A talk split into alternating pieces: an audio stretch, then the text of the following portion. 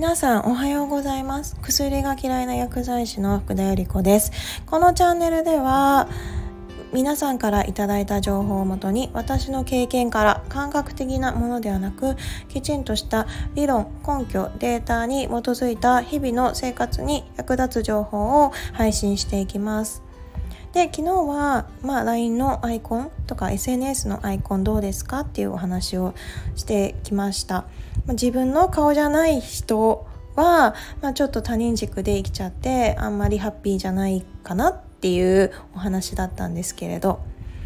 で、えっと、今日はお金の話をまたちょっとしていこうかなと思います。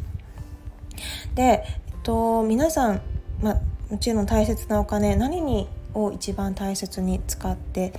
いますか私はやっぱり毎日食べる食べ物とあと経験に重点を置いてお金を使うようにしています。で物にはもうほぼ使わなくなりました。まあ、必要最低限生活をしていく上で、まあ、大切なものにあの必要なものにはもちろんお金はあのかけるんですけれど、まあ、あの洋服であったりこうなんか一瞬でこう飽きちゃう一瞬じゃないけれど、まあ、その時は一瞬幸せになれるけれど、まあ、後々それが残って本当に幸せになれるかなって思った時に物ってすごく必要ないなって思って。私はまあ昔から高級ブランドとかはそんなに好きではなかったんですがやっぱり洋服とかは好きでしたね。結構いろんなファストファッションだったりそういうのを結構買ってはいたので。でも今もうほぼ買わなくなりました。あの家にあるもの、まあ、住めば、まあ、それで基本的にあのどう、ね、結構間に合っちゃうんでね。そんなに本当に洋服っていらないなって。から結構これも整理したんですよ。で整理した時にあこんなに山盛りね洋服持ってたけどなんか実際着たのってそこまで多くないよなとかっていろいろ考えてまあやっぱり処分なりこうリサイクルなりした時にああもう洋服はちゃんといろいろ考えてから買おうってすごく思いましたね。でまあ最近まあすごく気になっているのはやっぱり素材であってで特に下着の素材はすごく気になってはいます。えよくオーガニックコットンとか目にしたる人あ多いと思うんですけれど、まあ、私も結構目にしていましたね。ただねファストファッションがこれだけいっぱいある中で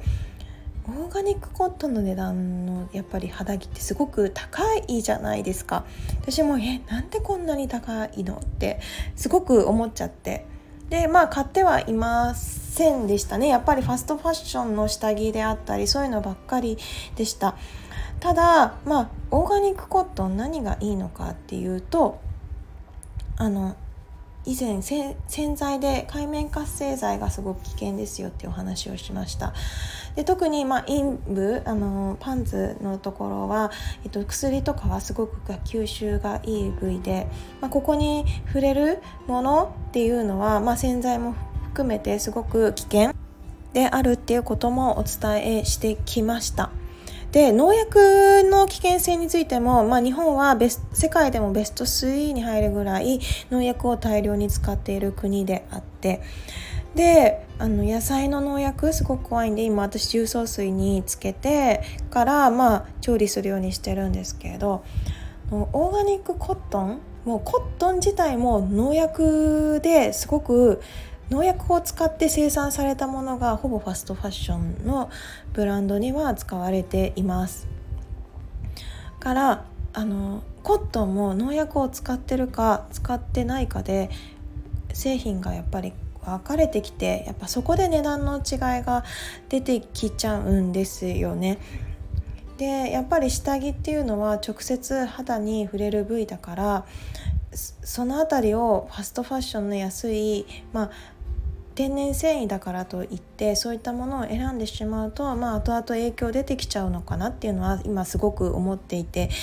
注意しなきゃいけない部分だなと思っています。ね、私も最初はそもそも天然繊維のものではないものを着ていた時点から始まってで今は天然繊維のものに切り替えてはいますけど、まあ、オーガニックコットンっていうもの自体に、まあ、気になり始めたのは前々から気になってはいたんですがまだちょっとそこまで手は出せていませんでした。でやっぱり、まあ、よくよく考えてみるとやそういった製品がどのように作られてまあ、どのように体が影響があるのかって思った時に、まあ、製品選びすごく大切になってくるなって思っていますだからやっぱりこう商品今いろんなものが溢れている中でどの製品を選ぶかどういう工程でどのように作られたものを選ぶのか食べ物も含めてですね無農薬かそうじゃないかっていうのもすごく大切になってくるなと思っています。でとね、私も結構その物その洋服が大好きだったっていうので物にお金を使っているのから今は経験にすごくお金を使うようになりました。経験ってすごく大切ででやっぱいろいろ経験することによっていろんな思考が磨かれていきます。で海外も行ったって言いましたけどまあ、ダンスも好きだったんで本当にいろんなスタジオにも行ったんですね。でその時にやっぱこういうことを言われたことがありました 一回。とあなんかすごいいろんなところ行っててお金持ちなんだねってなんかお金あお金持ちあお金持ち お金持ちっていうか、まあ、自分のその時に私が返した返答がが、えっとまあ、私は自分の経験に投資しているこれがいつ何に返ってくるかわからないけれどあのこれは自分への投資経験に対する投資だと思って今こうやってやっていますって返したらあそっかみたいな感じで言われました。でまあこれも潜在意識的なその人の、まあ、質問の内容から分かることは、まあ、その方日本人だったんですけれど日本人ってやっぱりすごくお金を貯めるっていうかそういう傾向が、まあ、今いろいろ物価高くなってるんでそういうのももちろん分からなくはないんですけれどこうやっぱり経験にこう投資するっていう人がちょっと少ないかなとは思っています。で海外にも行きましたけど、まあ、今多分私今だから行けますけれど、まあ、ちょっと前までは相当安かっいい時期もあったと思うんです。まあ私はその頃にはあの仕事もしてたから全然海外とかにも行ける余裕はなくてまあ海外にも興味なかったっていうのも一番大きいんですけれどただまあやっぱり今の時期すごく高いから結構行けるけどお金がかかるからまあ行行かない？なんかこんなに高い時に行くのすごくバカらしいなみたいなことを言ってらっしゃる方がいて。まあねまあ分からなくはないんですよ。確かに高いとやっぱり考えちゃいますよね。私もアメリカすごく行くのすごく高かったしやっぱりためらっちゃったし。でもまあ行ってよかったなってすごく思いました。多分その時しかやっぱ行けなくて味わえるものってないと思うから経験ってすごく大切ででこれがねもし1年後2年後いつかなんて言ってたら、まあ、その時でまた変わってるかもしれないしもしかしたら病気になって動けなくなっちゃってるかもしれない。あもしかしたら死んじゃってるかもしれない。って思ったらやっぱ行ける時に行こうってすごく思いましたでやっぱりそこで培われた経験っていうのはすごく今こう生きていく上ですごくいろんな面で役に立っています。で日本でもなかなかないようなやっぱりイベントだったりあと集まりであったりそういうののものものじゃなくて経験に私はお金を投資するようにしています。英語もねこの間は、まあ、あの初めてなんですけど映画で英語でディスディスカッションするような会にも行ってきました。まあ、自分がねどの程度英語でこう意見が述べられるかっていうのがあの試してみたい自分の、まあ、機会としていい機会かなと思って行ってきました。でやっぱりこういろんな方の英語学習をどうされてるのかっていうのを聞いていてあこんなやり方もあるんだこうしているんだとかあとまあそのディスカッションしていく上で、えーこのどうどうしてそう思うのかこれを選んだのにはどうしてそのように思うのかっていうのをあの聞かれるんですね。でその時に、まあ、きちんと理由を述べてであの日本人がほとんどだったからかもしれないけれど結構やっぱりこう同じような答え様子見ながら言うような人も結構いるんですけれどまあその中で私は自分なりの、まあ、意見がきちんと言えたかなって勝手に思ってるんですけどね、まあ、ちょっと結構文法はやばかったりするかもしれないひどかったかなって自分で勝手に思いながらも話できました。すごくいい経験でしたね。あと結構その何何十年かに一度のこうイベントとかそういうのもたまに開かれていてこのイベントこの時に行けなかったら一生後悔するかなと思ってなんか思い切って行ったりしたりしてなんかすごくあもうもしかしてもう次は何十年に1回だから次はもうし そのイベントすらもう行けてないかもしれないなと思ったらあそれせっかくだから行ってみようと思ってそういうのも行ってみたりしました。どうです？皆さん。経験とか、まあ、そういうのに投資したりしていますか？まあね今忙しい人がすごく多いからなかなかねそういう時間も取れないって人もいるかもしれないんですけれど私はすごく経験が大切だなって思っています。あのね東京スカイツリー私この間ちょっと前に友達と一緒に登ったんですけれどあすごく景色が良くてあ登れてよかったなって思いました。で東京スカイツリーってやっぱり世界中からいろんな人が来て。で、まあ、特に思ったのはご年配の方々が車椅子でこうやっぱり登りたくて登ってらっしゃる方がいっぱいいて。まあおそらく